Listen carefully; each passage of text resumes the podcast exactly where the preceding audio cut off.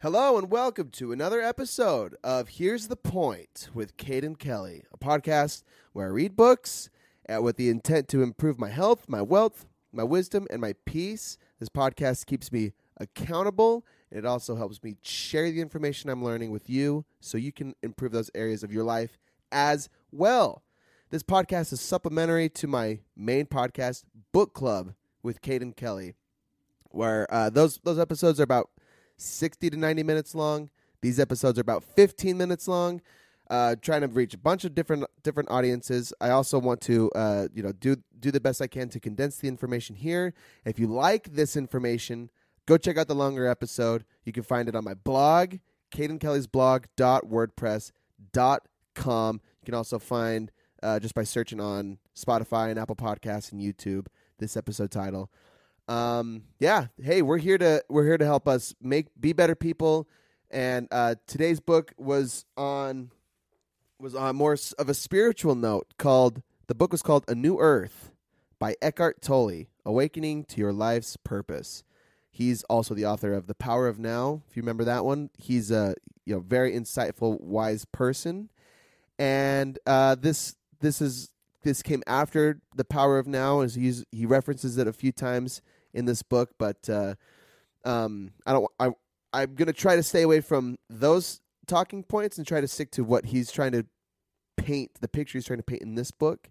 But they're pretty intertangled, intertwined. So if you like this book, you should go listen to or go read uh, the other one, The Power of Now, which is like I think it's like an all time best, one of the, an all time bestsellers.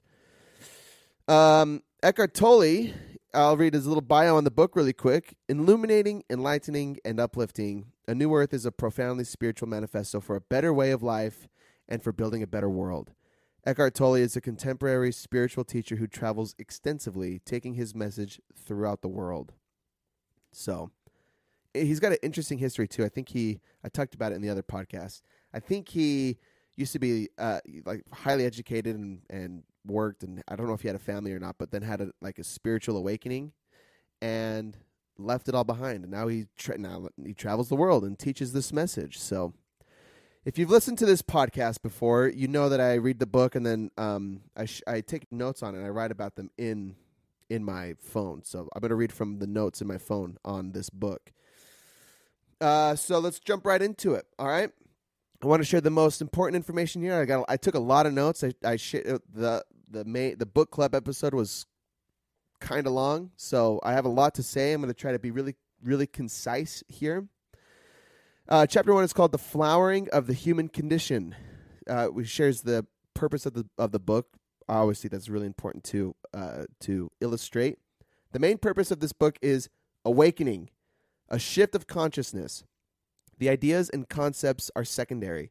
Quote, this book will change your state of consciousness or it will be meaningless.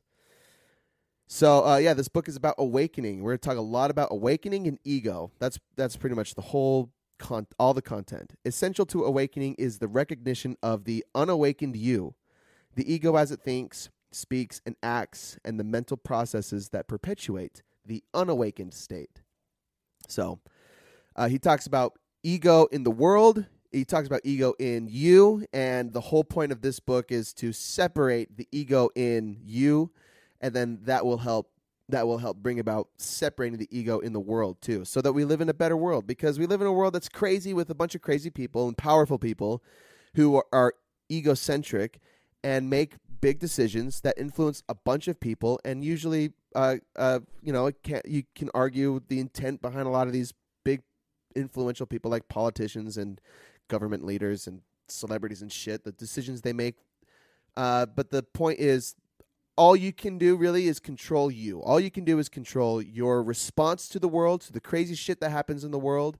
You can all you can do is observe how you think and how you. Uh, all you can do is observe how you think and feel about events that occur in the world. You can't control the good things that happen. You can't control the bad things, but you are absolutely responsible for for well you you're you're responsible for res, how you respond and how you respond determines your happiness it determines it determines the peace that you feel inside you can either respond positively or you can respond negatively Uh, okay, so that's chapter one. That's the purpose of this book. Chapter two, ego, the current state of humanity. Uh, you aren't really attached to things. You are attached to the idea of things. So, how do you abandon your attachment to things? You can't, he says.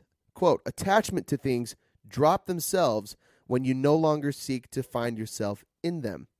In the meantime, just be aware of your attachment to things. Attachment's an interesting concept because attachment relates to just about everything that we do in our life. We're attached to our job title, we're attached to our relationship status, we're attached to our video game status, we're attached to how well we are at pickleball, we're attached to our golf handicap score.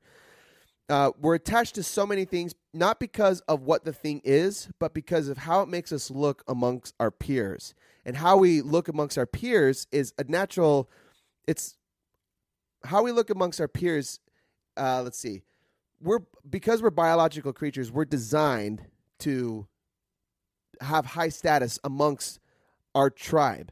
We uh, being the being strong and being healthy and being successful helps us find mates. It helps us uh, it helps us stay engaged in our tribe. You know, uh, uh, at least it did for our ancestors. But that is still hardwired in our brains. In our brains, so we're we still want to have high status, but we don't need high. But high status doesn't bring happiness, and it doesn't bring peace. What it does is bring security. So what's really important here is to separate our idea of success and high achievement with peace. Because having the thing having a million dollars and having a uh, the nicest car and having the hottest wife or the hottest husband it doesn't that's not the thing that brings us happiness. But we're attached to those things because of how they make us look amongst our peers. We have to be aware of what we're going after because of because well we we we you might fall prey to falling you might fall prey to chasing something with the wrong idea and it'll bring the a wrong the, it'll bring a bad result. It'll bring the it'll bring a different result than you anticipated. So uh, yeah drop drop your attachment to things. Chapter 3 is the core of ego. Be aware of the thoughts that keep grievances alive. Quote forgiveness happens naturally when you see that it has no purpose other than to strengthen a false sense of self. Close quote Grievance is the baggage of old thoughts and emotions keeping you in the past. Quote, whatever you fight, you strengthen, and whatever you resist persists. Close quote. Um, yes, baggage baggage is like baggage is what we hold on to in the past, but it also can be what we are anticipating in the future.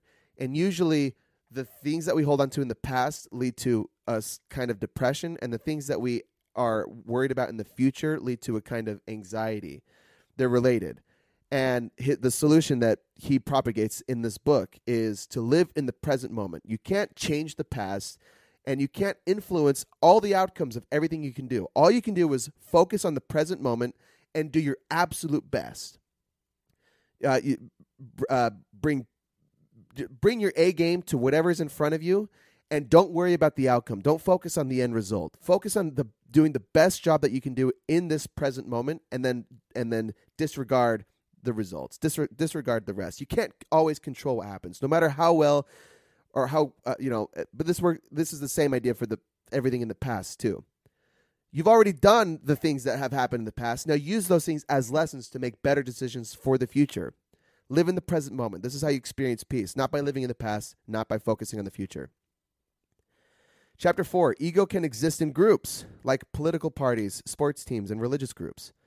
Quote Just as egoic collective pulls you into unconscious suffering, unconsciousness and suffering, the enlightened collective can be a vortex for consciousness that will accelerate the planetary shift. Yes, uh, it start, but it really starts with your own um, awareness and your own ego removal first, ego disposal. You have to be you have to first focus on your own awareness to help other people be aware, to be awake. But yes, uh, ego doesn't just exist in individuals, it exists in groups. And ego in groups can lead to some pretty horrible things.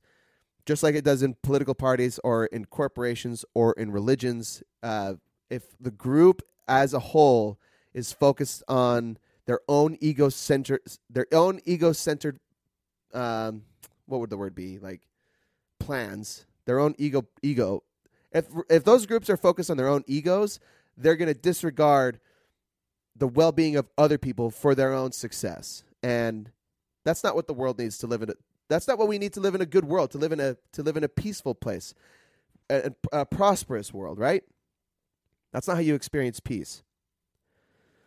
Chapter 5 uh, Memories are a powerful tool to learn from the past. They become an issue when, quote, memories, that is to say, thoughts about the past, take over completely, that they turn into a burden. They turn pro- problematic and become part of your sense of self. I already kind of talked about the past. Uh, the pain body, this is, but okay, so this is what he's talking about. Dwelling in the past usually results in what he calls the pain body. And the pain body is the quote, energy field of old but still very much alive emotions that lives in almost every human being. It is an addiction to unhappiness. So, the uh, everyone has a pain body. Uh, everyone that's experienced any kind of hardship has, um, well, has experienced pain. The problem is when we experience pain, we uh, um, we tend to bottle it up. We can bottle it up.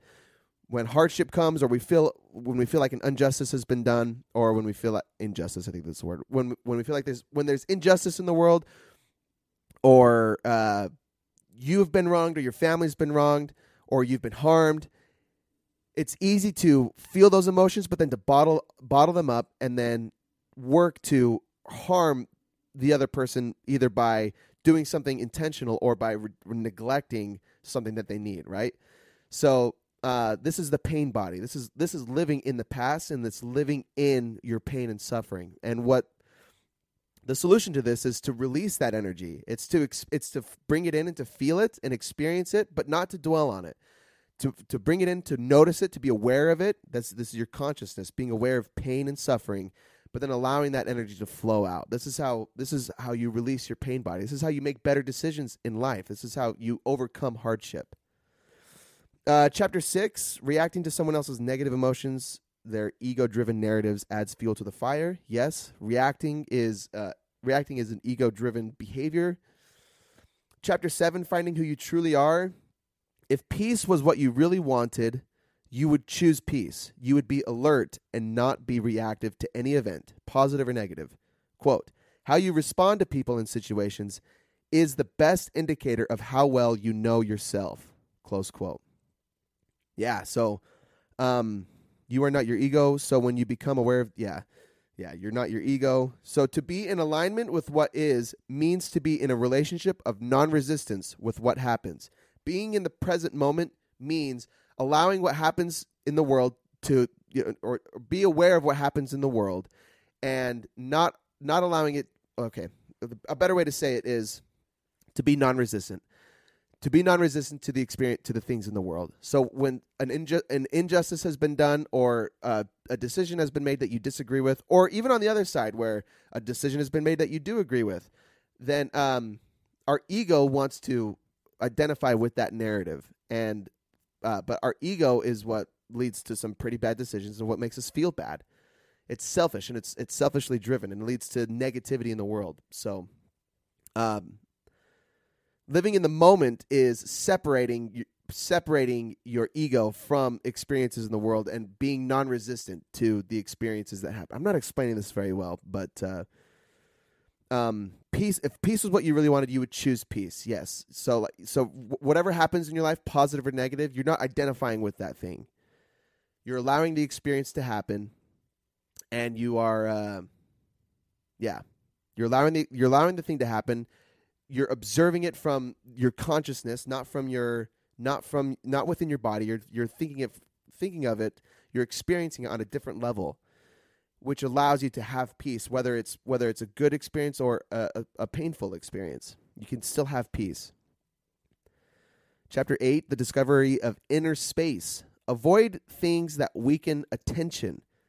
Yeah, he, this book was written in 2006, so he mentions commercials that have quickly changing pictures, but now we have things like TikTok and Instagram and all social media and and Netflix and porn on the on the internet on our cell phones.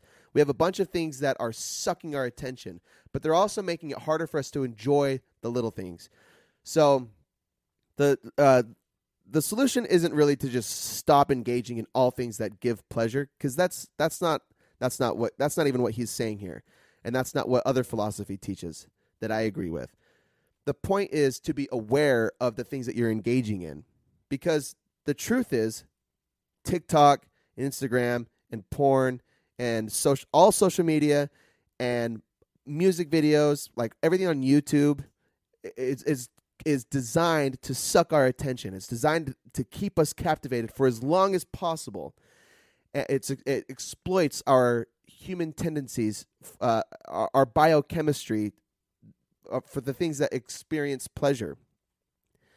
And they're doing it. A lot of people do it for their own benefit, like like multi social media companies are doing it to make money, to get advertisements out, to make money but the the lesson here is to be aware of the things that you're engaging in and also to exercise control so exercise self-control over these things have have a uh, have discipline use moderation and you'll you, you can still enjoy these things but don't be consumed by them and don't identify with them learn how to be comfortable in stillness learn how to be comfortable in uh in like by, when you're by yourself. Learn how to be comfortable when with just your thoughts. How to enjoy uh, the simple things in life, like walking in a park and having a conversation with a friend or a neighbor. Those having uh, the, there's a quote that he says from most the true happiness is found in simple, seemingly insignificant things. That's where true happiness is found, not in not in mind numbing and and constant engagement in high stimulating drugs and entertainment. Uh, I got to wrap this up. Chapter 9 Your inner purpose. Your inner purpose is to awaken. Your outer purpose changes and is always relative, unstable, and impermanent. Whatever is on your plate right now, it is whatever is on your plate right now, not what you want to accomplish before you retire, for example. So, um, what uh, what you what when you negate time, you negate ego. Focus on what is in front of you in the present moment. This is your inner purpose. Or your inner purpose is to awaken. Your outer purpose is to focus on what is in the in on your plate in the present moment. And those two will work together. And then chapter 10, the, there he mentions three modalities of awakened doing, three conscious three ways consciousness can flow through you and into the world and everyone you encounter. They are acceptance, enjoyment, and enthusiasm. So as you go about your life, observe the things that are happening in the world, whether they're positive or negative. Allow your uh, allow them to flow through you. Feel the things that you know, feel the emotions that they generate in you. Observe the thoughts that you observe the thoughts that you have about the events in the world, and then uh, and then from a higher level of thinking, obs- as you observe how your body feels and what your mind is thinking. Make the best decisions possible. Response the be- respond the best way you can. So when a bad thing happens in the world, observe how it makes you feel and what it makes you think, and obs- and then consider is my is my response to this going to improve anybody's life? Or is it going to make me a better person? Or is it going to make anyone else a better person? And then uh, if it's not, figure out ways that you can respond that will that align with your values and make the world a better place. And then enjoy them and be enthusiastic about them about your decision about how you're responding to horrible situations or, or even and even to good situations you you need to be accept them enjoy uh, enjoy the good response and be enthusiastic about the good response that's how you find meaning uh, in life that's how you that's how you share your awake your awareness your awakened state with other people and help other people be awakened as well lots of content i went way too long on this book but this, this was an awesome book a new earth Awakening to Your Life's Purpose by Eckhart Tolle. If you enjoy this conversation, go find the longer uh, episode, Book Club with Caden Kelly, on my blog, cadenkellysblog.wordpress.com. You can search it in Spotify and Apple Podcasts and YouTube as well. You can find my on my blog. I share a weekly letter uh, just on my thoughts, try to improve myself, try to be a better person. I, sh- I post TikToks once a day, uh, Instagram reels, the whole shindig little clips from my podcast. We're all here. We're here trying to make the world a better place, baby. So if you want to, uh, uh, if you go to the the blog, you can find links to the YouTube, Twitch, and Facebook where I stream the other podcasts live on Mondays. You can join there, join the conversation, and share your thoughts. Otherwise, we'll see you again for the next one. I'll keep it shorter. I'll get it down to uh, 15 minutes. I went too long, but that's okay. Sometimes it is what it is, baby. Have a good week.